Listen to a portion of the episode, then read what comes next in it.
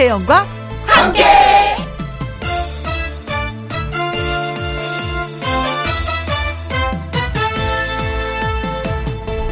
오늘의 제목 라떼와 꼰대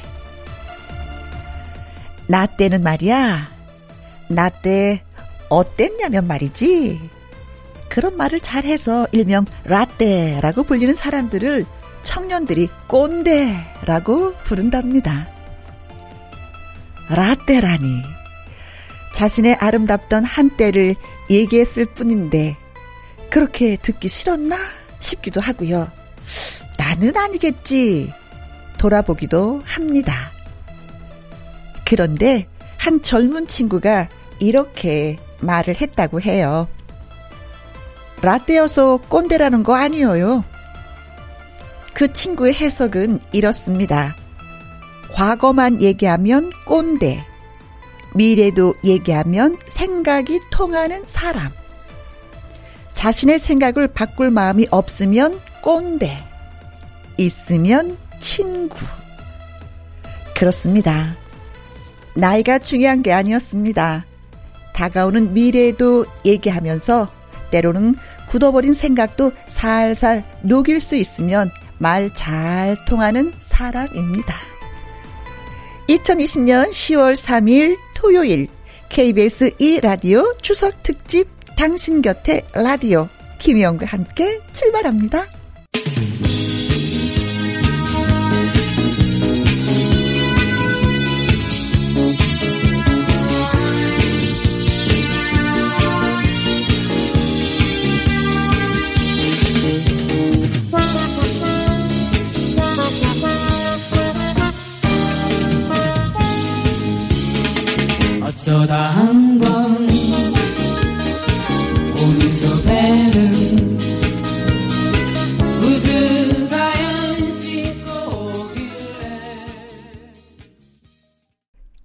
KBS 2라디오 매일 오후 2시부터 4시까지 누구랑 함께 김희영과 함께 내일까지 추석 특집으로 당신 곁에 라디오라는 제목으로 청취자 여러분을 찾아갑니다. 10월 3일 토요일 첫 곡은 김트리오의 연안 부두였어요. 1부는 토요일의 남자 가수 신성 씨와 사연 창고를 개방합니다. 홈페이지에 직접 올려주신 사연들 그리고 주중에 소개해드리지 못했던 사연들 잘 전해드릴게요. 저는 잠시 광고 듣고 다시 오겠습니다. 김혜영과 함께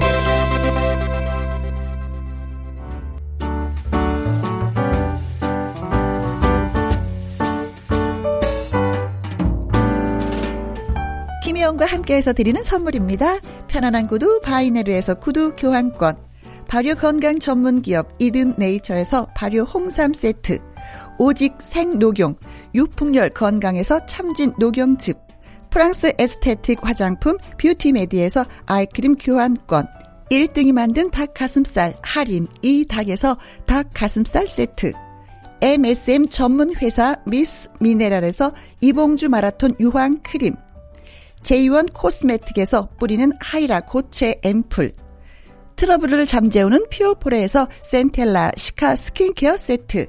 건강식품 전문 브랜드 메이준 뉴트리에서 더블 액션 프리바이오틱스. 대한민국 1등 건강기능식품 에버 콜라겐에서 에버 콜라겐 인앤업 플러스. 똑똑한 살균 습관 마샬캡에서 브이실드 살균 소독제와 마스크. 마스크 전문 MSK 인더스트리에서 휴클린 KF94 마스크 더 편한 박스 분리수거 파운틴에서 분리수거 도구 퍼슨이 만든 건강생활 브랜드 일상 닥터에서 이메가 EPA 그리고 여러분이 문자로 받으실 커피, 치킨, 피자, 교환권 등등등등 선물도 보내드립니다.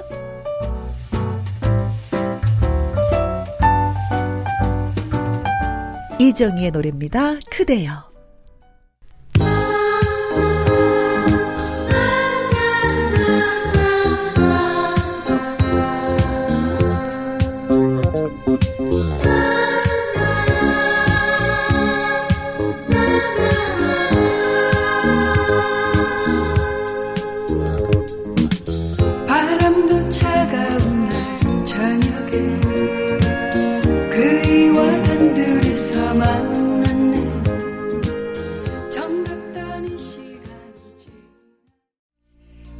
김혜영과 함께 주말엔 문을 활짝 엽니다. 어떤 문이냐고요? 여러분이 보내주신 이야기로 가득 찬 사연 창고 문 지금부터 오픈.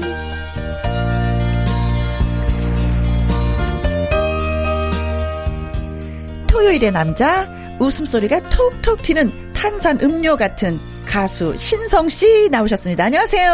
안녕하세요. 오늘도 어김없이온 토요일의 남자 뉴스타 신성 인사드립니다. 아우 정말. 아우 정말. 이거는요, 저 구석에 가서 또 연습하고 오는 거야. 구석 가서 연습하고 오는 거야. 올 때부터 예열을 합니다. 아니 깔리는 BGM 자체가 부부부 이렇게 나오잖아요. 네. 그쵸. 여기서 바로 이렇게 할 수 없는 거 이 분위기에 맞춰서 분위기를 탈 수밖에 없어, 이 음악이. 그쵸? 김혜영과 함께. 예. 주말엔 문을 활짝 엽니다. 엽니다. 0724님이 주신 문자예요.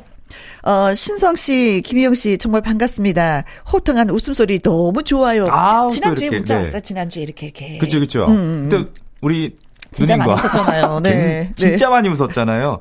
그래서 뭐 보니까 지난주도 고 유독 두 사람의 웃음소리가 굉장히 좋다는 분들이 많은데 네. 저희 그냥 오늘 사연 읽지 만 계속 웃을까요? 끝날 때까지? 정말? 그러니까 이렇게 계속 너무 좋다고 그게, 하시니까 그게 가능하다고 봐. 어 뭐 시간만 주신다면은 계속 한번 웃어 볼까요? 옛날에 어르신들이 괜히 웃으면 아이고 저 녀석 저 허파에 바람 그렇죠, 들었다. 그렇죠. 허파에 바람 들었다고. 어, 네, 그랬는데 어 예 갑자기 허파에 바람 들어도 웃음소리는 그냥 선사하고 싶은 그런 마음이 저는 듭니다. 진짜 우리 혜영이 누나 보면은 네. 웃음이 나요. 아 그래요? 예, 얼굴 다행이다. 자체가 웃음을 부르는 아니 뭐 웃기게 생겼다가 아니라 어, 정말 괜찮아요. 행복한 얼굴이셔가지고 아유 후배들이 그렇게 얘기해주면 나는 고맙지. 아 진짜요 예, 예. 얼굴에 진짜 선함이 있습니다. 아 그래요. 주름살은 보지 말고 선한 마음만 아, 예, 주름살이라뇨. 봐주세요. 아이고, 주름살이랑 아자, 아자. 애교살이죠. 나 신성한테 우, 사랑받고 있다. 예. 어, 추석 연휴인데도 이렇게 함께해줘서 정말 고맙고 예. 아유 뭐 진정한 연예인이라면 명절도 없죠. 아, 그래서 본인이 즉 진정한 연예인이다. 아직은 진정 정도는 아니고요. 네. 조금 조금씩 올라오고 있습니다. 좋아요, 아, 네. 아, 또 오늘도 혜영 누나 함께하니까 어? 너무 즐겁습니다. 그래, 네. 그 즐거움을 쭉 사연과 함께 이어갔으면 좋겠어요. 네. 김혜영과 함께 사연 창고 여러분이 홈페이지에 올려주신 사연 그리고 주중에 소개해드리지 못했던 사연 주말에 전해드리겠습니다. 자, 먼저 신성 씨가 소개해 주세요. 네, 0421님의 사연입니다. 안녕하세요. 추석 연휴에도 김혜영과 함께 쭉 함께 할 수 있다니 너무 기쁩니다. 올- 저는 우리 조카 6살 조카 훈이의 이야기를 해보려고요. 네. 원래 아이들 꿈은 매번 바뀌잖아요. 지난번엔 우주비행사 한다더니 또 바뀌었습니다. 바로 트롯 가수! TV를 보면서 트롯에 꽂혔나 봅니다. 당신을 향한 나의 사랑은 무조건 무조건이야. 무조건이야. 아, 찐찐찐찐찐이야. 오예. 아모르 파티 어른들이 잘한다 잘한다 칭찬만 해주니까 으쓱해서는 쉬지도 않고 트롯곡만 불러요. 블루투스 마이크를 붙잡으면 2시간도 기본인데 문제는 제 귀가 너무 따갑다는 거죠. 훈아 노래 좀 쉬었다 부르면 안 될까? 귀가 너무 아프다 말을 하면은 아니 넌 왜 우리 애를 기를 죽여? 누나 구억부터 시작해서 네. 아이고 우리 강아지는 이미 가수여 가수. 나중에 가수 되면 삼촌한테는 국물도 없다고요? 엄마의 구박까지 서럽습니다. 서러워요. 블루투스 마이크를 어디다 숨길 수도 없고 이야. 라고 이렇게 사연을 보내주셨습니다. 일단 조카가 두 시간을 마이크 잡고 노래를 한다는 그 자체는 건강하다고 그럼요, 수가 있는 그럼요, 거니까 그럼요. 이것도 박수를 쳐줘야 되네요. 아, 당연하죠. 아, 조카가 예. 씩씩하게 잘 크고 있네요. 그리고 요즘에는 아이들이 동요보다도 트롯을 더 많이 불러. 맞습니다 맞습니다 네. 제가 봤을 때는 요즘에 그 미스터 트롯 출신의 네. 정동원 군 네. 그리고 홍잠언 군 그렇죠. 그리고 보이스 트롯의 그 김다현 양까지 어린 친구들의 활약이 대단해요. 음. 그래요. 저는 진짜 이거를 귀가 따갑다라고 생각하는 것보다도 칭찬을 해줘야 된다고 생각합니다. 음. 저도 이 그러니까 이 조카 훈이가 네. 어떻게 될지 몰라요.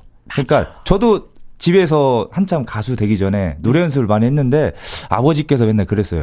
넌 어째 목소리가 돼야지 멱다는 소리를 하냐고 시끄러 죽겠다고 어제 그 돼지 매역다는 소리 하는겨. 노래 어떻게 그따구로 부르냐고 막 이렇게. 근데 그런 과정이 있기 때문에 아이, 기죽었겠네. 어 진짜 아 내가 진짜 못 부르는 건가 할 정도로 했는데 네. 그걸 굴하지 않고 연습을 꾸준히 하다 보니까 지금 이 자리에 있는 겁니다. 그래서 어허. 훈이 친구가 어떻게 될지 몰라요. 진짜 미래의 보물이 될 수가 있거든요. 네네. 좀 참고 기다려줬으면 좋겠어요. 네. 어, 아이들은 진짜 꿈이 굉장히 많이 바뀌잖아요. 예, 예. 우리 큰딸 어렸을 때, 애기였을 때, 우리 효진이는 뭐가 되고 싶어요? 그랬더니, 아이스크림이 되고 싶어요. 아이스크림이요? 어, 그래서, 아, 얘가 바본가? 아니면 얘가 천재인가? 얘가 철학자가 되려고 하나? 아, 순간 그랬어요. 예. 사람인데 아이스크림 되고 싶다는 거야. 그 이유가 있을 거 아닙니까? 그러게. 네. 알고 보니까 지가 잘 먹는 거야. 아, 아, 좋아하는 거. 좋아하는 게 있으니까 아이스크림 예. 되고 싶다. 그래서 또 한 번 물었죠. 아니, 아이스크림 말고, 뭐가 되고 싶어? 그랬더니, 어, 나는, 거북이가 되고 싶어요. 그래서. 거북이요? 제가, 제가 생각했죠. 아, 얘는 바보구나. 저도 어렸을 때 생각해 보면은 꿈이 굉장히 많이 바뀌었었습니다. 어, 그래요? 뭐 군인도 되고 싶었고 어. 경찰도 되고 싶었고 어. 운동 선수도 되고 싶었고 그러니까 잘할 때마다 이 초등학교 때와 중학교 때 그치. 고등학교 때 계속 바뀌는 바뀌어, 거예요. 바뀌어. 바뀌어. 결국에는 돌아오는 게 아 그냥 먹고 살 만큼 그런 평범한 직장인 되자라는 네. 그런 꿈도 맞아요. 그 꿈이 다 사라지고, 내가 과연 뭘 해야지 되나 방황을 하게 되는 게 참 슬퍼. 세월이 지나면서. 맞아요. 스무 살 초반 때가 가장 그 시간이 음, 갈등을 많이 강. 굉장히 그러니까 고민도 많이 하는 시간인데요. 지금 이런 꿈을 가지고 있다는 자체가 음? 네, 저는 굉장히 예, 대단하다고 생각합니다. 그렇습니다. 자, 그래서 우리는 좀 팍팍 밀어주자. 조카가 노래를 더 당연하죠. 잘할 수 있을 정도로 당연하죠, 밀어주자. 또 훈이 가수 되는 거 아니야? 그러면 그럴 수도 있죠. 네. 정말 그럴 수도 있죠. 네, 네, 네. 자, 그래서 아까 그 신성 씨가 얘기했었던 그 홍자먼 군의 노래를 한 곡 좀 들어볼까 해요. 저는 진짜 이 노래 들으면 정말 기특해요. 아, 어. 따라하게 되거든요. 홍자만의 내가 바로 홍자먼이 있다. 이럴 때 너무 귀여워가지고. 네, 큐.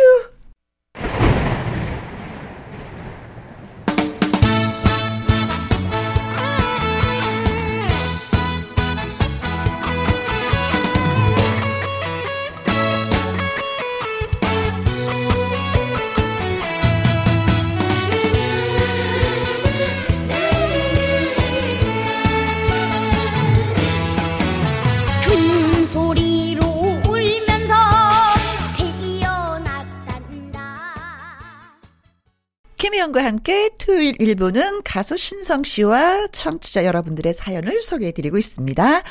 이번에는 박준우 님의 사연이에요. 올 추석은 코로나 조심하느라 고향인 여수는 못 갑니다. 그래서 우리 집에서 간단히 차례를 지냈습니다. 사람 북적이는 마트나 시장 가는 것도 피하려고 필요한 건 다 온라인으로 구입을 하자 했는데 우리 아내가 신났습니다. 왜냐고요? 아마 홈쇼핑 VIP 상이 있으면 우리 아내가 무조건 1위를 할 것 같습니다. 엄청 사들이시는 그렇죠. 지난주부터 리모컨 손에 딱 쥐고 홈쇼핑 채널을 돌려가면서 LA 갈비도 사고 낙지 볶음도 사고 뭐 사고 뭐 사고 이것도 사고 저것도 사고 난리 난리 아이고, 난리가 났습니다.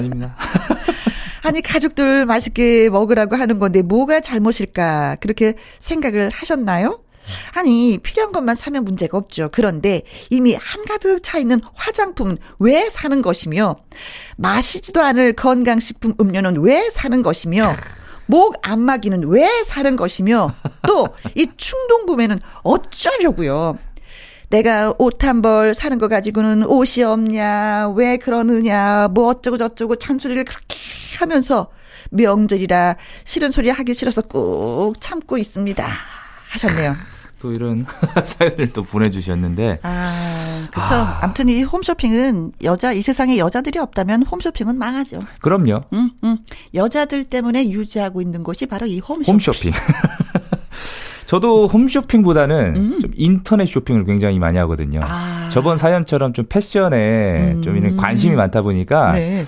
아, 우선은 제가 좀 TV 채널에는 홈쇼핑 채널을 다 지워버립니다. 아, 그래요? 네, 네. 관심이 없어가지고. 어, 어, 어, 어. 대신에 이제 스마트폰으로 어. 이 쇼핑 같은 거 굉장히 많이 하는데 이 충동 구매가 당연히 생길 수밖에 없어요. 생기지. 하나를 사는 게 아니고 뭐 하나 더 줘. 맞아요. 보다 보면 어 이것도 이쁜데 어? 저것도 이쁜데 하면서 여러 개를 사다 보면은 좀 액수가 좀 늘어나기 마련이거든요. 근데 또 여기 사연을 보니까 하나를 사면은 또 다른 것도 보고 싶고 또 채널 돌리다 보면은 아 저것도 사고 싶고 이렇게 되거든요. 근데 홈쇼핑은 뭐 덤으로 더 줘.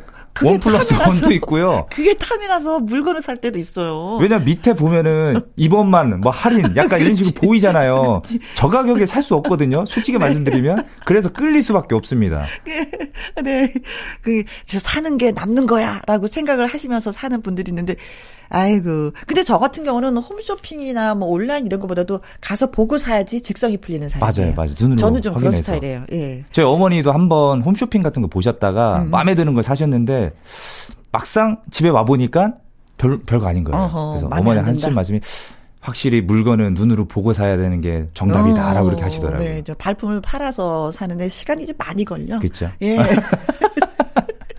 직접적으로 우리 혜영누님도 저는 좀- 말고 저는 발품을. 좀 파는 스타일이에요. 아, 가서 그러셨구나. 예 가서 뭐 이렇게 만져보고 바늘땀도 보고 옷에 뭐 질감도 느껴보고 주세요 뭐 이런 스타일이어서 근데 충동 구매는 좀 별로 없어요. 아 그러셨구나. 네, 저는 한 물건을 하나 사면서 내가 이 옷을 과연 몇 번을 입을 것인가를 아. 생각을 해요. 그래서 이제 실패할 화- 실패할 확률이 별로 없어요. 저. 거의 없으시죠. 예. 음, 저도 딱 사이트를 제가 딱 사는 사이트만 있어요. 왜냐면 저랑 그 피팅 모델 있잖아요. 음, 키가 저랑 비슷하고 몸무게도 좀 비슷하거든요. 음. 딱 입은 옷태를 봤을 때, 어, 이 친구 나랑 맞네? 사보면은 딱 입어보면 딱 맞아요. 근데 한 번 몇 번 실패를 한 적이 있었습니다. 그 조금 너무 이쁜 옷인데 음. 어? 해외 사이트였어요. 사이즈를 맞게 다르지, 딱 다르지. 샀는데 왔는데 그냥 아동복이 오고 너무 작아가지고 야 이거 어떻게 입지? 어. 그래서 좀 돈이 너무 아까워가지고 나라마다 사이즈가 다 다르게. 표시를 해서 예. 그럴 수밖에 없을 거야. 큰 네. 사이즈를 샀는데도 거의 진짜 너무 째가지고 너무 돈이 아까워가지고요. 네, 네. 자, 아무튼 뭐 명절 아니면 언제 또 이렇게 호, 어, 뭐, 그렇잖아. 홈쇼핑을 해보겠습니까? 요때만이다라고 생각하고 맞아요, 이해하시고, 맞아요. 예, 네. 좀 하루 넘어가는 것이 어떨까. 예, 박준우님, 네. 아유, 이, 이, 이 카드값, 이거, 이것도 또 막 날라올 때 이거 진짜 속은 쓰리긴 쓰리는데 구입한 음식은 맛있게 드시길 바라겠습니다. 저희 친구도 이제 결혼했잖아요. 네. 조금 재수 씨가 어. 그 땡팡 거기서 구입을 너무 많이 해가지고 집안 앞에 보면 막 그 박스가 굉장히 많이 쌓여 있대요. 그 때문에 스트레스를 굉장히 아니, 많이 받더라고요. 부부싸움 많이 해요, 진짜. 많이 해. 네. 아, 또 샀냐고. 그래서 싸우기도 많이 또 싸우고 그래가지고. 남편 얼굴보다도 택배하는 그 아저씨 얼굴을 더 자주 본다 그랬잖아요. 맞아요, 맞아요, 맞아요. 그래서 저희가 그 보면은 어 카땡땡 톡에서 네. 단체방이 있는데 늘 막 신랑 욕하고 막 재수 씨들 막 욕하고 막 난리도 아니에요. 남자들끼리. 네. 자, 노래 한 곡 듣고 와야 되겠네요. 나훈아 씨의 명곡을 다시 불렀습니다. 백정 씨가 무시로.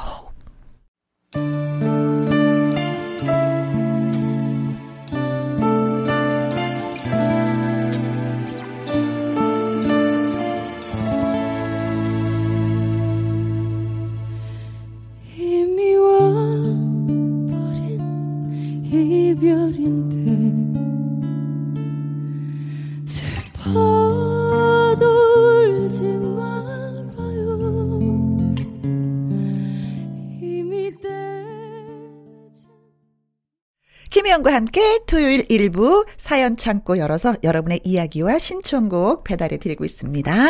신성 씨. 네, 0730님의 사연입니다. 혜영 누님, 안녕하세요. 안녕하세요. 네, 모처럼 쉬는 추석이라 행복하긴 한데, 저는 주말까지 내내 시달릴 것 같습니다. 왜요? 우리 아버지가 등산 매니아시거든요. 점점점. 코로나 때문에 어딜 못 가서 망정이지 아니었으면 전 지금 설악산이나 아. 어디 지방에 있는 험한 산을 타고 있었을지 모릅니다. 아버지가 가자 가자 해서. 네, 그럼요. 아버지 사시는 곳이 용인인데 뒷산이 있어요. 음. 그것도 꽤 가파른 확 산을 깎아서 없애버릴 수도 없고 어허. 아버지 제발요. 저도 휴일엔 좀 쉬고 싶어요. 어, 쉬고 싶어요 말하면 어. 어찌나 서운해하시는지 절대 혼자 가려고는 안 하십니다. 그러니 새벽에 눈, 눈도 다 뜨고 못 뜨고 어? 억지로 따라다닐 수밖에 없어요. 근데 저는 등산이 딱 싫습니다. 다리도 아프고 그치. 무릎도 쑤시고 숨도 차고 죽겠습니다. 근데 요즘 더 불쌍한 사람이 있어요. 누가? 우리 매형이요. 결혼한 지 얼마 안 된 새신랑이라 장인 어른이 하자는 거 거절도 못하고 따라다니시는데 얼마나 힘들까요? 하하하하. 어. 동병상련의 아픔입니다. 이렇게 사연을 보내주셨습니다. 다른 분도 아니고 장인 어른이 그렇죠. 가자 그러면은 이게 또 따라가야 돼. 아들은 싫어요 소리 하는데 사위는 또 싫어요 소리를 또 못해요. 맞아요, 맞아요. 이게 또 결혼한 지 얼마 안 된 또 새신랑이다 보니까 네. 장인 어른의 말은 바로 이 명령 아니겠습니까? 네. 얼마나 가기 싫으면 뒷산을 확 밀어버리고 싶다 그랬잖아요. 깎아버리고 싶다고. 얼마나 가기 싫으면. 근데 이게 두 가지 마음이다. 아들의 입장에서는 가기 싫고 또 아빠 입장에서는 아들을 데리고 데리고 싶고. 같이 네. 운동을 하고 싶은 거지. 산을 오르고 싶은 거지. 하, 이 갈등이야, 갈등. 엄청난 갈등이죠. 예, 예. 아버지의 마음을 따르자니 내가 힘들고 또 가지 않으려고 하니 내가 또 불효를 하는 것 같고 이 갈등이 생깁니다. 우선 저 같은 경우도 산을 굉장히 좋아해요. 좋아요. 왜 좋아하냐면요. 어, 우선은 뭐 운동도 되지만 음. 그 딱 산에 올라갈 때 힘들잖아요. 음. 올라갈 때마다 한 중간 지점 올라가면은 약간 조금 이 초능력이 나옵니다. 어허. 정신력 싸움이에요. 이 지구력 싸움인데 어느 정도 올라가다 보면 또 이게 기운이 생겨요. 그렇지. 정상에 딱 올라가면은 그딱 밑에 내려다보는 그 음. 그렇지. 시선 있잖아요. 그 전경. 그러니까 저는 이 가수와 어, 등산을 조금 같이 매김을 합니다. 네. 무명 시절 때는 어렵지만 음. 올라가면 올라갈수록 정상에 딱 올라갔을 때 그 성취감. 그리고 언제가 가장 멋있었냐면은 네. 그 구름이 꼈을 때가 있었어요. 아, 구름 꼈을 때 정상에 딱 올라갔는데 구름 위에 있는 거예요, 제가. 내가 예. 산신령처럼. 그렇죠, 그렇죠. 오. 그 모습이 너무 좋아가지고 그 매력에 빠져가지고 진짜 제가 그 지역에 있는 산 네. 우선은 저희 충남 예산에 좀 높은 산 올라갔나 보다. 어 높은 산까지는 바- 안 가고요. 한 구름이 발 밑에 있는데 예, 높은 산한 4, 500m 정도 되는 산을 좀 자주 다녔는데요. 네. 어, 예산에 그 금우산이라는 데가 있어요. 저희 그 거기부터 올라가서 관무산을 그러니까 관무산도 있는데 음. 등 그러니까 줄기를 따다 쭉 가다 보면은 저희 동네 뒤에 용굴산이라고 있거든요. 네. 거기까지 통해서 한 봉우리가 한 6개 정도 되거든요. 이렇게 쭉 타고 내려와서 또 걸어 내려오면 저희 집까지 올 수 있거든요. 음. 그러면 한 3시간 정도 이렇게 걸리는데 되게 재밌어요. 그래요. 근데 이상하게 젊은 사람들은 등산을 그렇게 썩 좋아하는 편은 아닌 것 같아. 젊은 사람들은 이제 바닷가. 맞아요. 바닷가도 음, 네. 좋아하고 뭐 드라이브 네. 근데 이제 어르신들은 건강을 생각해서 한 발 한발 발. 천천히 내디디면서 이제 산의 정상에 오르는 그 느낌. 한번 등산하면서 진짜 잊지 못할 추억이 뭐냐면 좀 가파른 산이었었어요. 네. 저도 되게 힘들었는데 몸이 좀 불편하신 한 60대 정도 된 그 아저씨가 올라오셨는데 네. 아니 몸도 불편하신데 어떻게 이 정상까지 올라오셨던 했더니 내가 아프기 전에는 진짜 이산 아무것도 아니었어. 근데 몸이 아프면서 산을 못 올라와 가지고 네. 그분이니까 그 뇌졸중을 앓으셔가지고 약간 좀 반신이 좀 이렇게 음, 불편하신. 건강이. 근데 걸으시면서 그 행복을 느끼시면서 음. 산을 조금 조금씩 타기 시작하셨대요. 그래서 건강이 굉장히 회복이 되셔가지고 음. 지금도 계속 타고 계신다고 그러더라고요. 산을 찾아서 건강 회복하신 분들은 굉장히 많은데 저는 산 하면은 참 기억에 남는 게 뭐냐면 고등학교 때 연극부였어요. 연극부요. 네. 그래서 연극하는 거야. 화랑. 어, 어, 뭐 창건, 화랑도, 막 이런 걸. 근데 이제 그 연극을 가르쳐 준 선생님이 한문 선생님이었는데 산을 좋아하세요. 네. 아, 그래서 그러셨구나. 어, 산을 한번 나를 따라라. 그래서 다 같이 갔는데 제가 산에 가본 경험이 없어서 치마를 입고 치마를 입고요. 혹시 구두 신고 올라가는 그렇죠. 건 아니죠? 아, 그 왜 낮은 구두 있잖아요. 예. 어, 멋부리려고 딱 네. 갔는데 오르자 올랐어요. 혹시 발 다 안 까지셨어요? 죽음인 줄 알았어요. 죽음인지. 그래서 아. 산하면 그 추억이 너무 떠올라서 야 산은 운동화야. 라는 것을 깨달았죠. 아주 네. 중요한 걸 깨달은 하루였어요, 제가. 운동화도 운동하지만 그 등산을 하시는 게 가장 안전합니다. 그렇죠. 미끄럽거든요, 산이. 그때는 네. 등산화가 없었어. 없었죠. 아주 가난하던 시절이었어요. 아. 근데 저도 그때 말씀드린 것처럼 음. 저희 또래들 이렇게 등산 산악회가 있는데 어 코로나19로 인해서 어. 10명 이상 모이면 안 되잖아요. 한 그렇지. 인원수가 20명 이상이 되는데 음. 지금은 다 각자 개인 플레이 하고 있습니다. 그래요, 그래서 그래요. 조금 조심조심 해야지. 예, 음. 빨리 좀 이게 잦아진다면 음. 다시 뭉쳐서 등산을 할 계획입니다. 좋습니다. 네. 자, 우리 신성 씨 노래 듣고 올게요. 사랑의 금메달.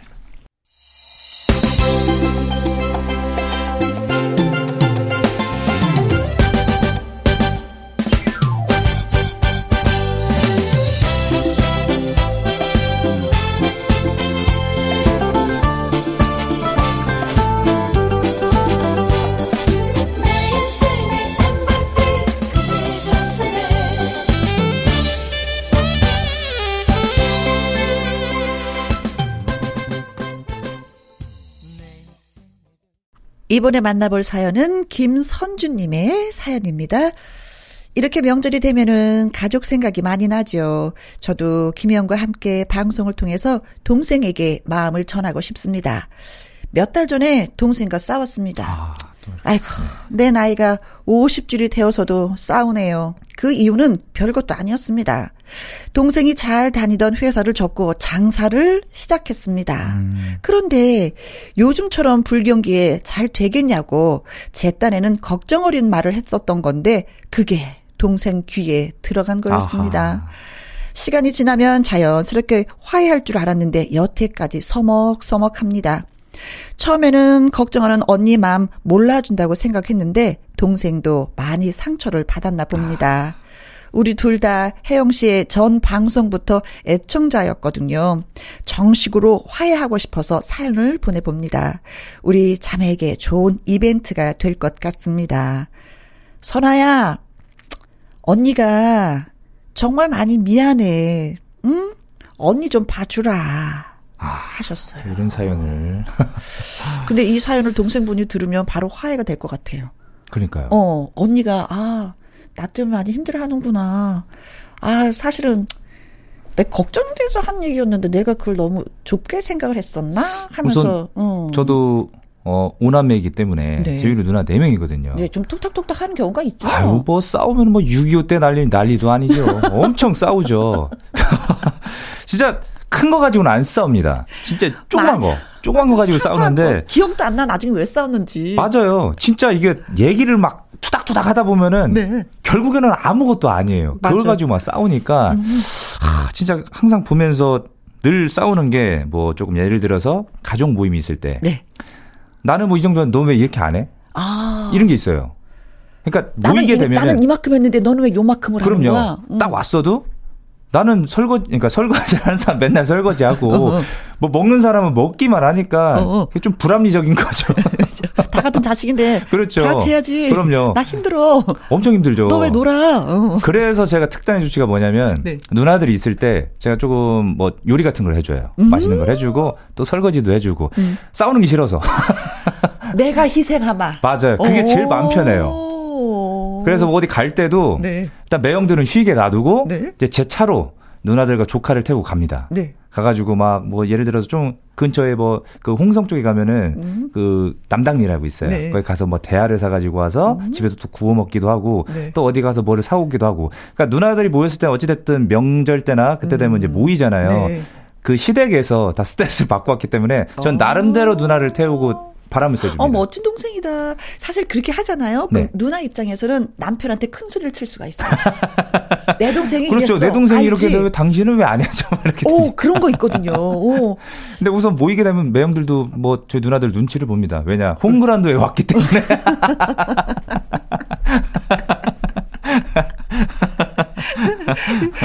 저도 사실은 우리 바로 위에 언니랑 좀 톡탁톡탁 한 이유가 뭐냐면 내 옷을 그렇게 입고 가는 거예요. 아 옷을요. 옷을 입고 가는 거야.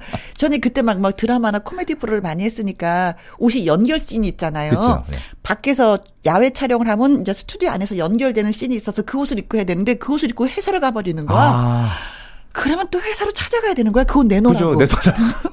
옷 내놔, 이씨. 막 이러면서. 뭐냐고, 막 이러면서. 어, 저는 이제 그런 것 때문에 톡탁톡탁 뭐 했었거든요. 저도 누나 만나 보니까 누나 옷들이 굉장히 많잖아요. 네. 한참 그 멋부릴 시기에 약간 누나들 옷이 그 라인이 들어가 있잖아요. 그때 어렸을 때 제가 진짜 말랐었거든요, 굉장히. 네. 어. 근데 누나도 옷을 입으면 또 누나 옷이 또 입고 싶었구나. 그게 맞아요, 또 그게. 네네네네. 그래가지고 입다 보면은 누나들이 난리가 나죠. 야, 이 땡땡아. 미친 거 아니냐고. 네. 나- 어? 왜 여자 옷을 입냐고. 변태, 변태. 예, 그- 아, 그때는 진짜 제가 어렸을 때는 누나들한테 어? 언니라고도 했었어요. 누나들 밑에 자라다 보니까. 다 언니 언니라고 부르니까. 아버지한테 한 번 혼났죠. 어, 언니가 뭐냐. 누나라고 해야지. 그리고 정신 차렸구나. 예, 뭐 네. 누나들 막 머리도 막 이렇게 막 핀도 꽂아주고 머리도 묶어주고 그랬었거든요. 네, 그래요. 근데 이제 뭐 방송을 들었으면 자연히 이제 화해가 되는데 방송을 듣지 못했으면 뭐 김선주 씨가 먼저 언니 그쵸. 입장에서 전화를 걸어서 너 상처 입었구나 많이 힘들었구나라고 위로 한마디 하면 바로 풀어지지 않을까. 우선은 예, 이 화해라는 자체가 음. 저도 막 아무리 막 싸워도 굉장히 많이 싸워도 음. 제가 제가 먼저 가서 누나한테 미안하다고 해요. 그래요. 그러니까 그래. 누가 먼저 이걸 내밀면은 어떻게 보면 좀 이것도 아직까지 조금 풀어지지 않은 게 서로에 대한 이 자존심 싸움이거든요. 음, 그래요. 가족끼리는 자존심이 필요 없습니다. 그래요. 그냥 누가 먼저 와서 내가 미안했다 하면은 풀어지거든요. 네, 먼저 손 내밀면 그럼요. 바로 풀어집니다. 그럼요, 그럼요. 그것을 누가 먼저 하느냐가 문제인데 맞아요. 김선주 씨가 먼저 하셨으면 좋겠어. 맞아요. 언니니까. 아니면 또 방법이 있어요. 어떤 편지를 방법이죠? 쓰는 거지. 편지요. 감동이지. 아날로그 감성으로. 응, 감동이지. 바로 그냥 그 문자보다도 네, 딱 써가지고 네. 언니야, 왜, 아, 동생아 미안. 해 그렇지, 그렇지. 좋은 네. 방법이에요. 네. 진짜 좋은 방법입니다. 이동원 가을 편지.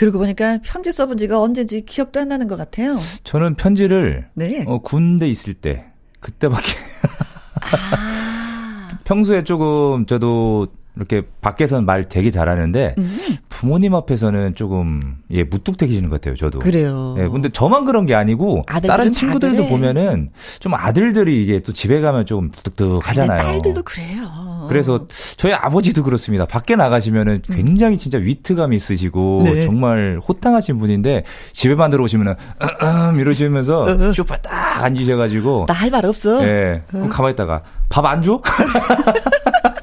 어머니한테 밥 안 줘? 그 어머니 뭐라 그래요? 아니 뭐 아까 밥도 먹었는데 뭘 또 달라고 그래 이렇게 하시는 거죠. 네. 아 배고파 죽겠어.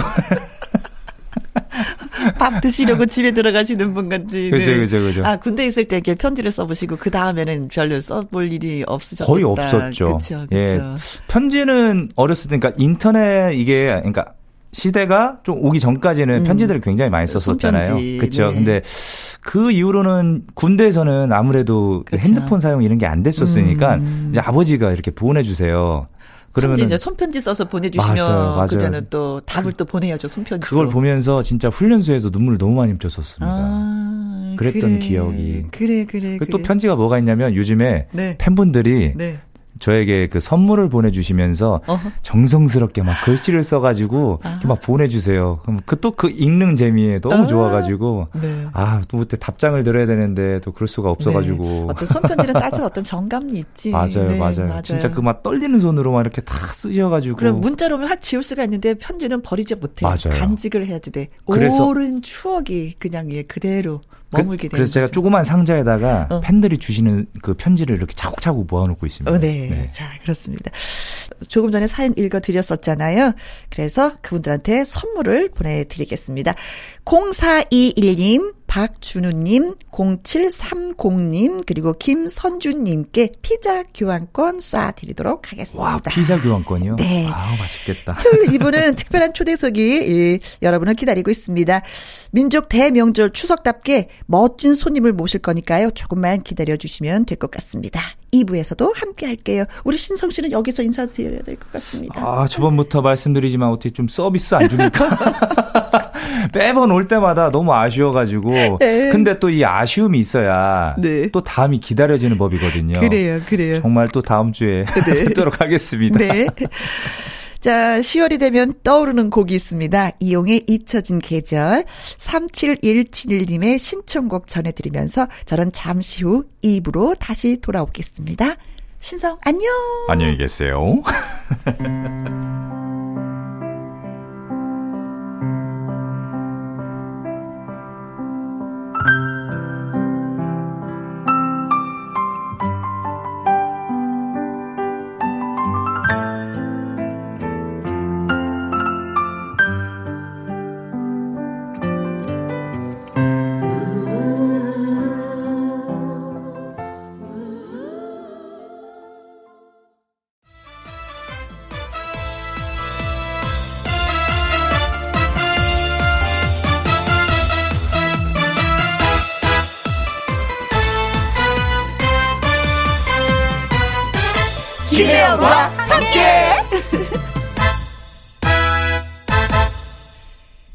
KBS 1라디오 추석 특집 당신 곁에 라디오 김희영과 함께 2부 문을 활짝 열었습니다.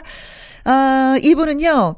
남은 추석 연휴를 즐겁게 보내시라고 아주 특별한 초대석을 준비했습니다. 아, 누가 나오는지 궁금하시죠? 노래로 예, 바로 힌트 드릴까요? 밧줄로 꽁꽁 밧줄로 꽁꽁 단단히 묶어라. 예, 김영임 씨의 노래입니다. 사랑의 밧줄.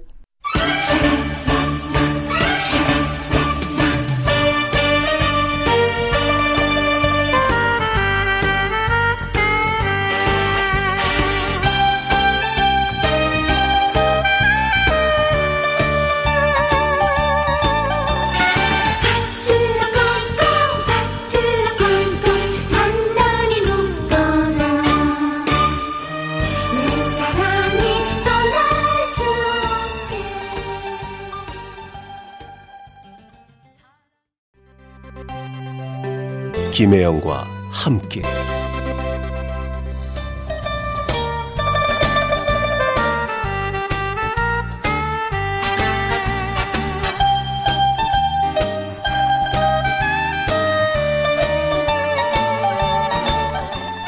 특별한 초대석. 오늘 주인공은 어, 마치 친정집에서 만난 친언니 같은 가수예요. 김용임 씨 나오셨습니다. 안녕하세요. 안녕하세요. 시댁 들렸다가 친정집에 또 왔어요. 반갑습니다. 언니, 언니, 저 왔어요. 어, 마치 그 왜 친정집에서 만난 친언니. 네. 동상보다도 왜 언니가 좀 더 왜 편안한 그런 맛이 있잖아요. 그럼요. 그렇죠? 괜히 언니 하면 어리광도 피우고 싶고, 음. 같이 막 이렇게 얼굴 부비고, 같이 껴안고 그죠, 싶고, 그죠. 그런 느낌. 하고. 네, 네. 진짜 혜영 언니는 저희 친언니나 마찬가지잖아요. 아 그래 왜 그럴까? 우리 강상김 씨. 여기서 강상김 씨또 자랑하고 있어요. 정치네, 아유, 정치네. 정치네 하고 있습니다. 자, 추석 연휴인데도 이제 김혜영과 함께 이제 함께 해주셔서 너무 고맙고, 그나저나 추석 연휴 어떻게 얘기 보내셨는지. 올 추석 연휴에는요 시, 어, 시댁을 못 갔어요. 아침부터 방송을 뭐 하시더라고요. 네, 아침에 또 생방송. 방송하고 예, 뭐 형님이 봤어요. 오지 말라고 얘기는 했지만 즐거운 반면에 또 약간 서운함도 있었고 미안한 감도 있었고 하긴 했어요. 근데 방송이 많아서 진짜 못 갔고요. 네. 어, 좀 바빴어요. 그래. 아유, 명절 때라도 좀 바빠야지. 어, 제가 시댁 가면은요, 저 일 많이 해요. 그래요? 나름요. 설거지도 많이 하고요. 전도 붙이고요. 네. 어, 잔심무름도 많이 하거든요. 음. 그리고, 어, 일단은 우리 며느리들은 괜히 시댁 하면은, 어, 뭐, 좀. 앉아있기가 좀 미안해. 미안해. 뭔가, 뭔가 좀- 아유, 뭐 왔다 갔다 해야지 예, 되고, 뭐, 뭐. 그 안절부절 못하는 물에 게좀 있어요. 손이라도 좀 담그고 있어야지 좀 눈치 마음이- 보이는 게좀 어, 있어요. 예. 근데 그건 없어서 좋기는 하- 하더라고요. 몸은 좀 편했어. 네. 마음은 그런데 좀 불편했어. 당연하죠. 네. 그 김영림 씨 같은 경우는 칠남매 중이자 막내딸이기 때문에 네. 사랑을 듬뿍 받고 자라서 시댁 가서 일한다는 게 약간 좀 아이고 이거 힘들다 아, 뭐 이런 거 힘들다 이런 건 없었어요? 왜요? 힘들었죠. 근데 제가 또 잘한다 잘한다 소리를 들으면요. 더 잘하는 거 있죠. 똑같아. 그래가지고 어머 우리 형님이 동서 참 일 잘하네. 그러면 음. 네 형님 알겠습니다. 그러면서 제가 더 솔선수범해서 가지고 오는 경향도 있고 막 그랬어요. 네. 그러다 보니까 우리 조카들이 어. 숙모가 알아서 다 하니까 또 우리 조카들이 또 이렇게 가만히 있대요. 어. 속으로 또 얄미워요. 그래서 그럴 때는 아유 허리 아파, 아유 힘들다 그러면서 은근슬쩍 이제 빼죠. 그럼 이제 조카들이 다시 네, 다시 하고. 네. 사실 조카들도 다 커서 어른인데. 어, 그래도 우리는 이제 남편 쪽이 10남매다 보니까 일할 사람이 아이고야. 많아요. 일할 사람 많은데 그래도 막내 며느리로서 도리는 그쵸? 해야 될것또 같아서. 몫을 해야지. 네. 10분의 그리고 1로 나눠서. 10남매라고다 보니까 음. 뭐 숙모가 뭐 또뭐 저기 연예인이라고 생각도 안 해요. 당연히 하는 것처럼 그래요. 네. 근데 사실은 그게 좀 편하긴 편하더라고요. 숙모가 연예인이야라고 생각하면 그게 가족이 될 네, 수가 없는데 네. 그렇게 생각하지 않으니까 가족 같은 그런 네, 마음이 더, 맞아요. 예. 그런 것도 있어요. 예. 네, 그래서 은근슬쩍 저도 이제 힘들면 아우 네가 좀 해. 그러면 좀 빠져나오죠. 그렇죠. 저도 가면은 걸레부터 들고 바닥부터 닦잖아요. 네, 맞아요. 그런 거 있어요. 맞아. 그러면 저는 사랑을 또 듬뿍 받는다. 네, 시아주부님께서 좋아하세요. 어, 한 만큼 사랑을 받아서 움직여야지. 돼, 우리는 네. 시댁 가면은. 네.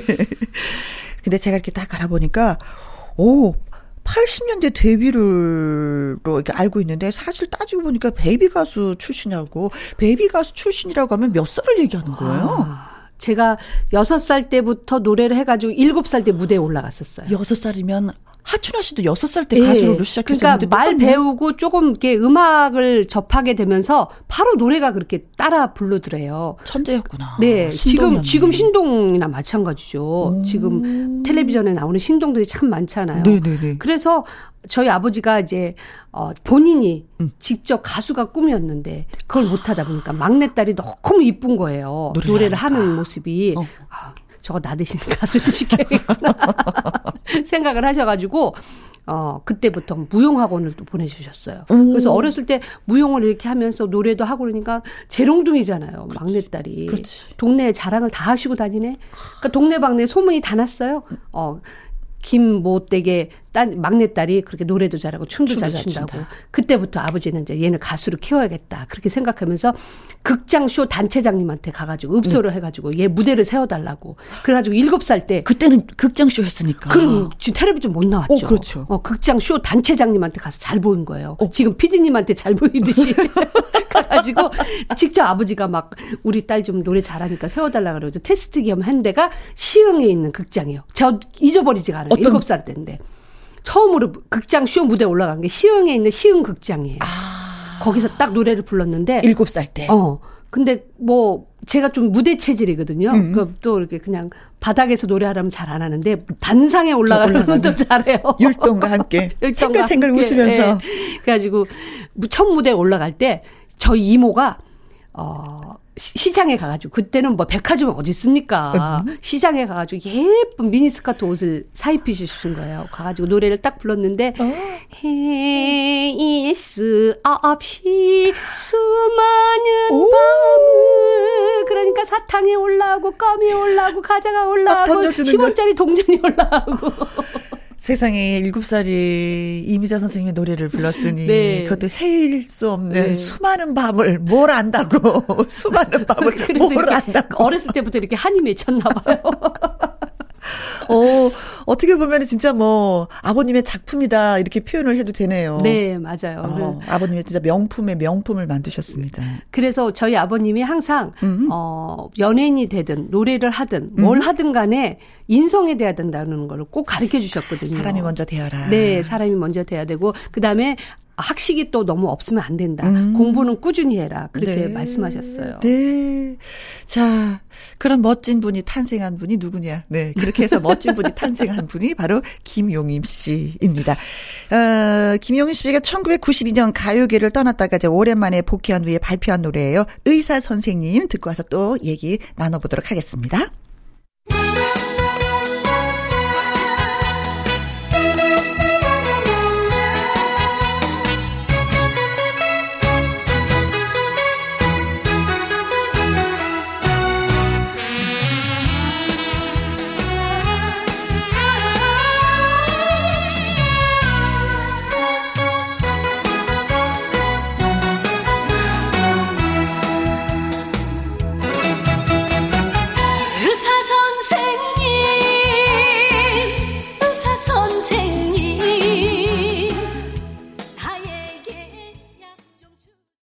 김용임 씨의 노래 의사 선생님에 이어서 12줄까지 듣고 왔습니다. 아, 그리고 1984년 KBS 신인가요제 장려상을 수상하면서 저 데뷔까지 했습니다. 가요제. 네. 나갔을까? 어, 그때는 이제 텔레비전에 나올 수가 없었잖아요. 네.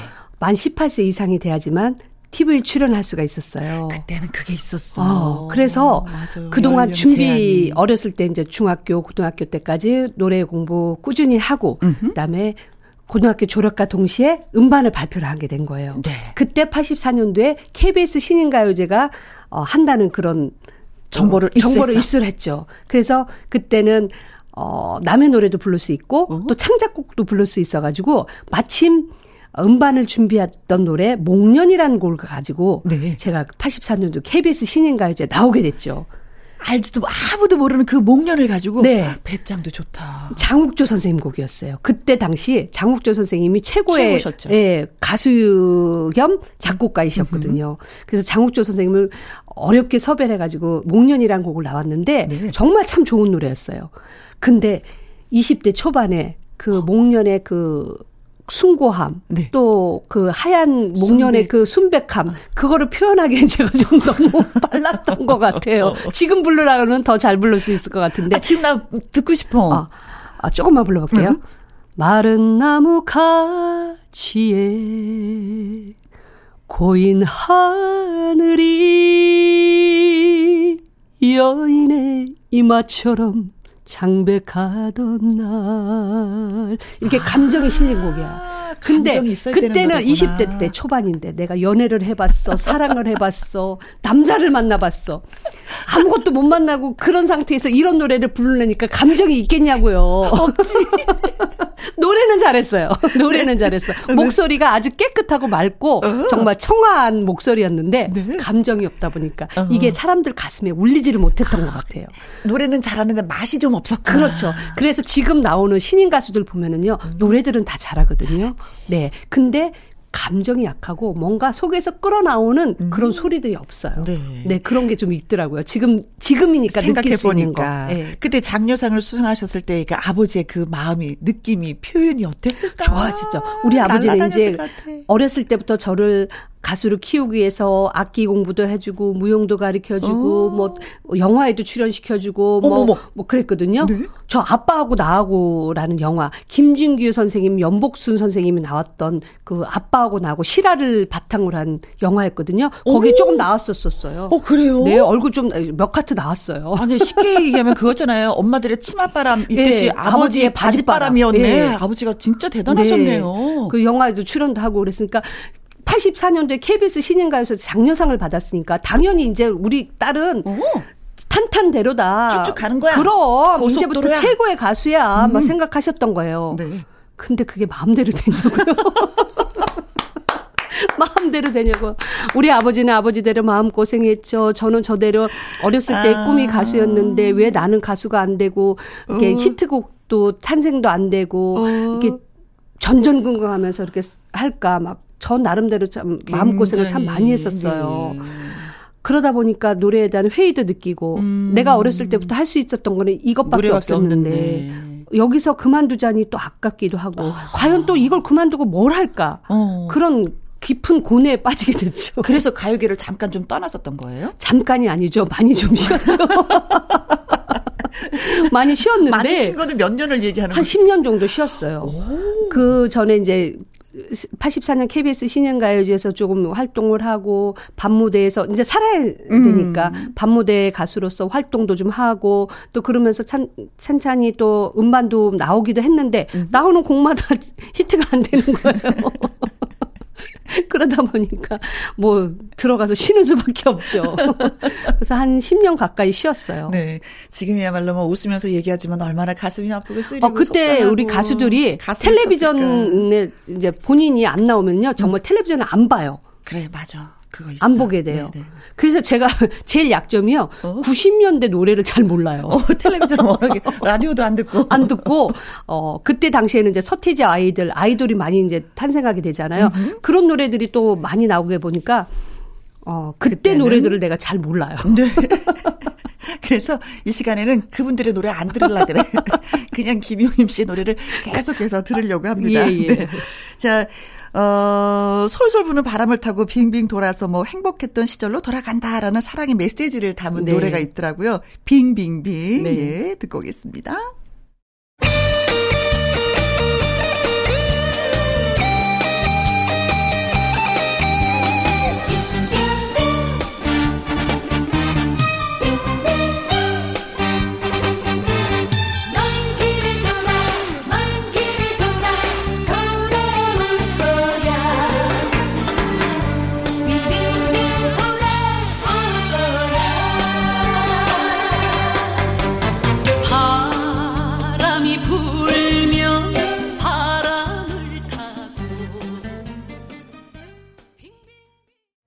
김희영과 함께 토요일 2부 특별한 초대석 트롯 디바 김용임 씨와 함께하고 있습니다. 어, 김용임 씨가 이영희 씨의 노래를 다시 불러서 히트를 시켰던 헐헐헐. 네. 예, 듣고 왔어요. 이 노래는 생각지도 않은 노래가 음. 지금 너무 많은 사랑을 받고 있어요. 저도 이 노래를 부르면서 마음을 비웠었거든요. 마음 비운 대가가 이렇게 또 많은 사랑을 받는 곡이 됐, 됐어요. 네, 네, 너무 네. 감사드리는데, 네. 어, 제가 빙빙빙 할 때가 2009년이었거든요. 어? 2009년에 처음으로 진짜 데뷔 25년 만에 큰 콘서트도 하게 되고. 그때. 어. 그때부터 이제는 막 헐헐 날기 시작을 했네요. 그렇죠. 그러면서 또 헐헐 날기 시작하기 전에 그 백만장의 그게 그 바탕이 돼가지고 어, 어, 어, 어. 트로트 대백과라는 네. 그런 타이틀로 해가지고 고속도로 휴게소에서 테이프가 많이 팔렸어요. 엄청 들었어 나 고속도로 달리면서 네, 네, 그- 휴게소마다 그 대가로 의사 선생님이 나온 거였거든요. 솔직히 의사 말해. 선생님 의사 선생님 약좀 나와서. 이제 그게 바탕이 돼서 어 M 본부에서 그 노래를 좀 많이 좀 틀어줬었어요. 많이? 들었지 맞아요.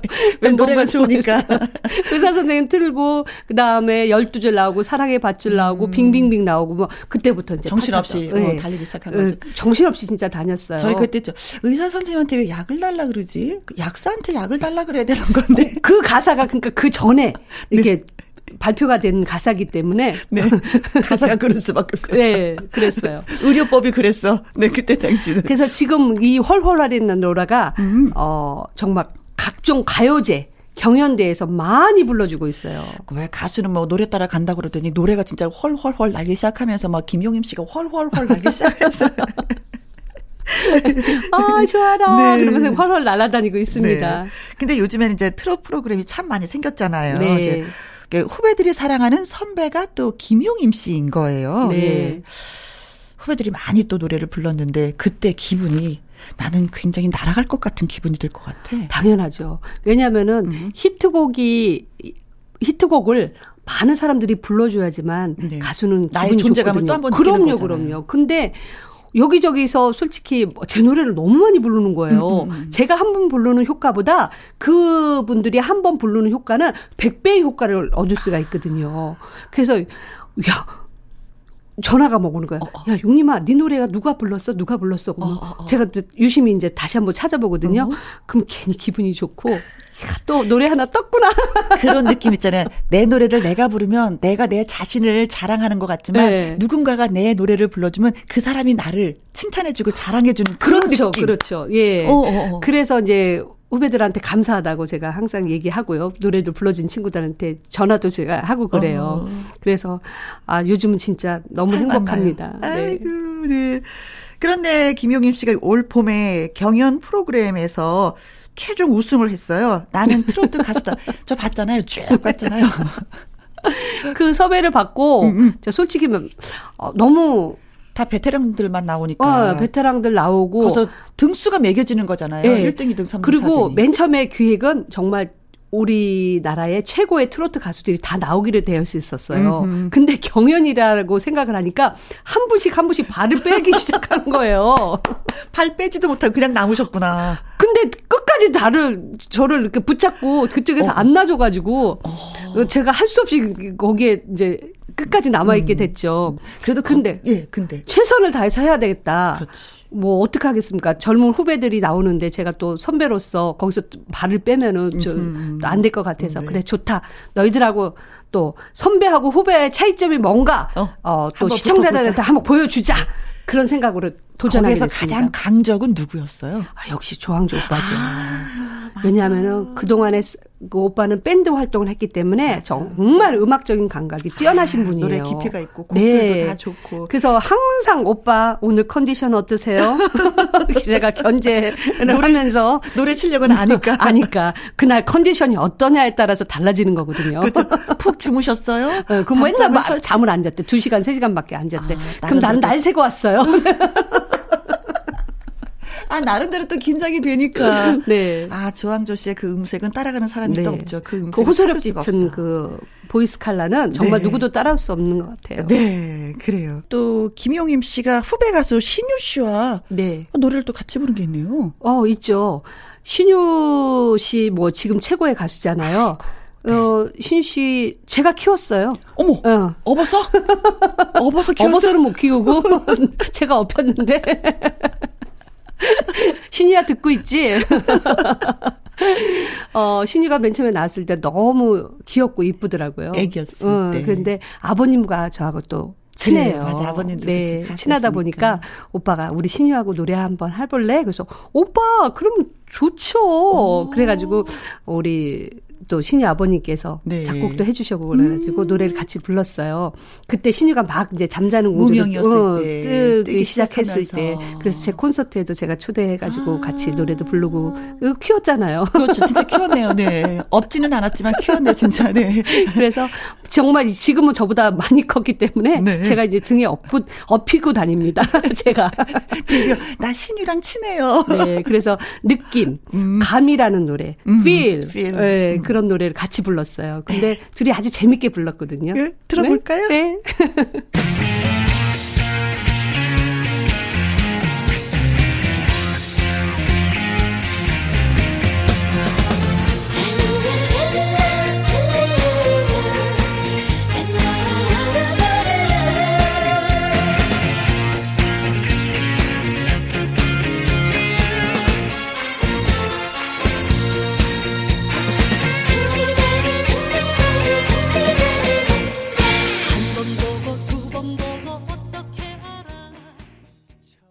이어서 듣고 온 노래는 보이스트롯 우승자 박세욱이 부른 오래오래 살아주세요 였습니다.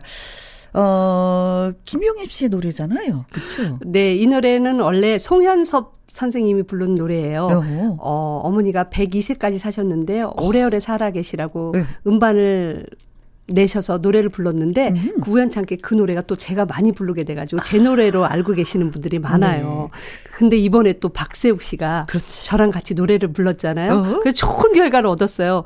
제가 요즘 갱, 갱년기인데 젊은 남자하고 같이 노래를 부르는 기, 기회가 너무 많아져가지고 갑자기 얼굴이 생기가 싹싹싹싹 흐르면서 집에 있는 남편이 별로 반갑지가 않더라고요.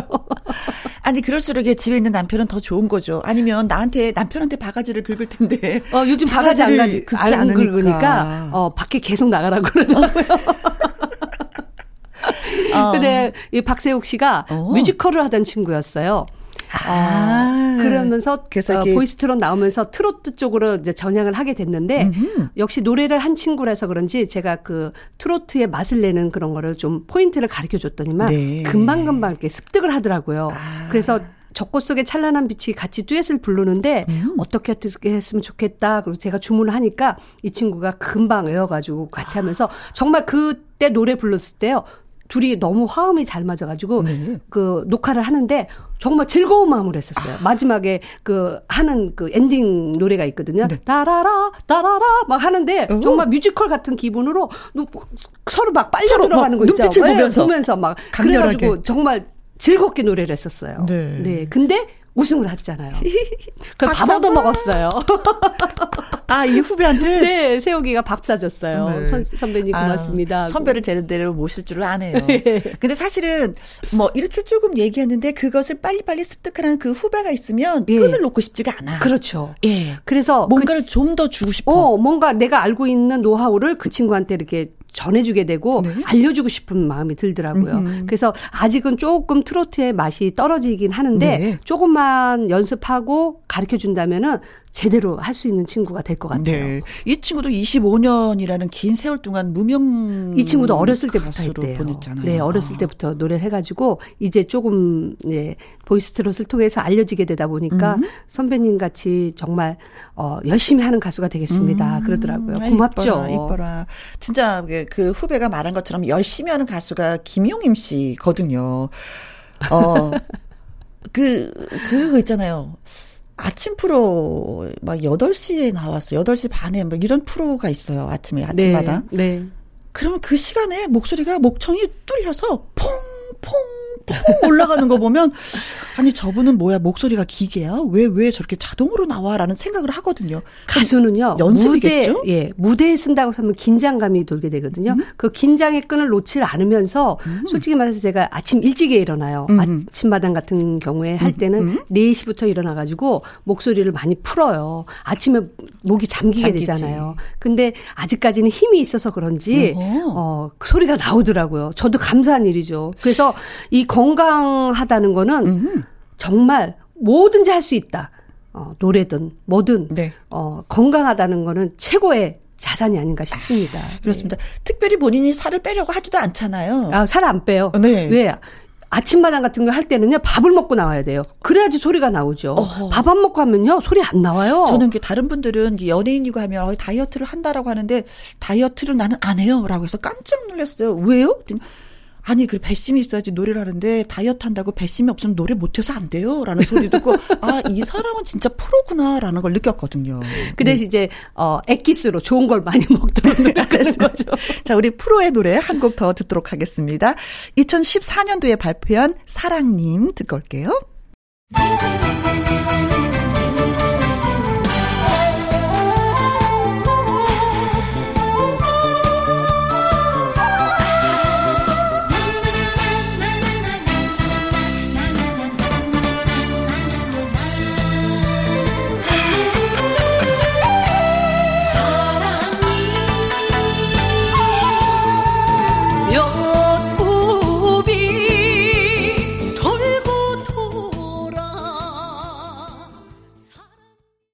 2014년도에 발표된 김용임 씨의 사랑님까지 듣고 왔습니다. 아이고, 그러다 보니까 시계를 보니 벌써 헤어질 시간이.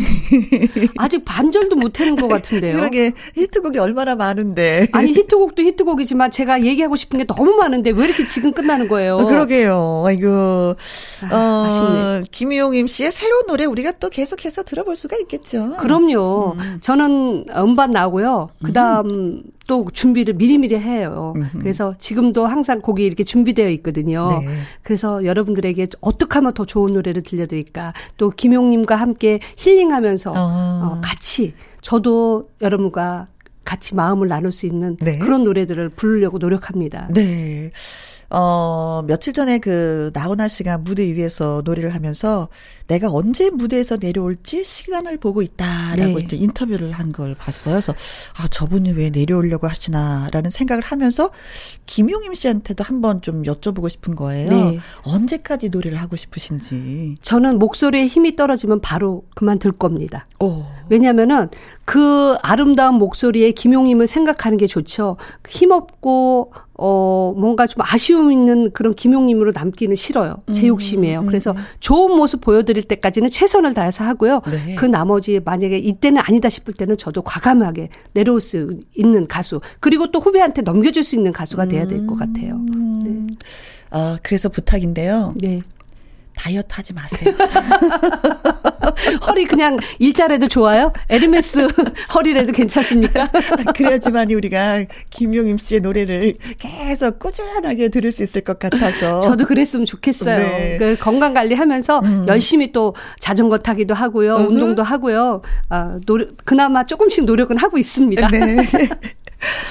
자, 정말 그 김용임 씨를 만나서 이런저런 얘기 어렸을 때 추억까지도 같이 얘기를 하니까 예, 기분 좋고 상쾌하고 그리고 같이 있다는 게 너무 좋네요. 술술술술 말씀을 해 주시니까 제가 할 얘기가 없는 것 아. 같아요. 왜냐면요, 언니하고 만나면은요, 음. 진짜 우리 친정 언니 같아 가지고 할 말이 너무 많아요. 네. 지금 이거 입이 간질간질해서 나 지금 미치겠어요. 지금 음, 더 하고 싶은데. 자, 그건 우리가 차를 마시면서 또 해요. 그럴까요? 오늘 나와 주셔서 정말 고맙습니다. 네, 우리 김혜영과 함께 하는 우리 이 프로그램, 어, 김용님이 나와서 너무 행복합니다. 여러분들 건강하시기 바랍니다. 네, 고맙습니다. 네. 자, 여러분, 어, 주말에도 저와 함께 해 주셔서 감사하고요. 내일 예고를 해드릴게요. 김혜영과 함께 일요일 1부에는요, 가수 요요미 씨와 사연 창고를 열 겁니다. 2부에서는요, 우리 가요계의 지난 날들을 빛낸 숨은 명곡들을 꺼내 듣는 주말의 띵곡, 더욱 발전된 모습으로 여러분께 인사드리겠습니다. 자, 끝곡은 김용임 씨의 사랑 여행 들으면서 저는 또 여기서 인사를 드리도록 하죠. 지금까지 누구랑 함께 김혜영과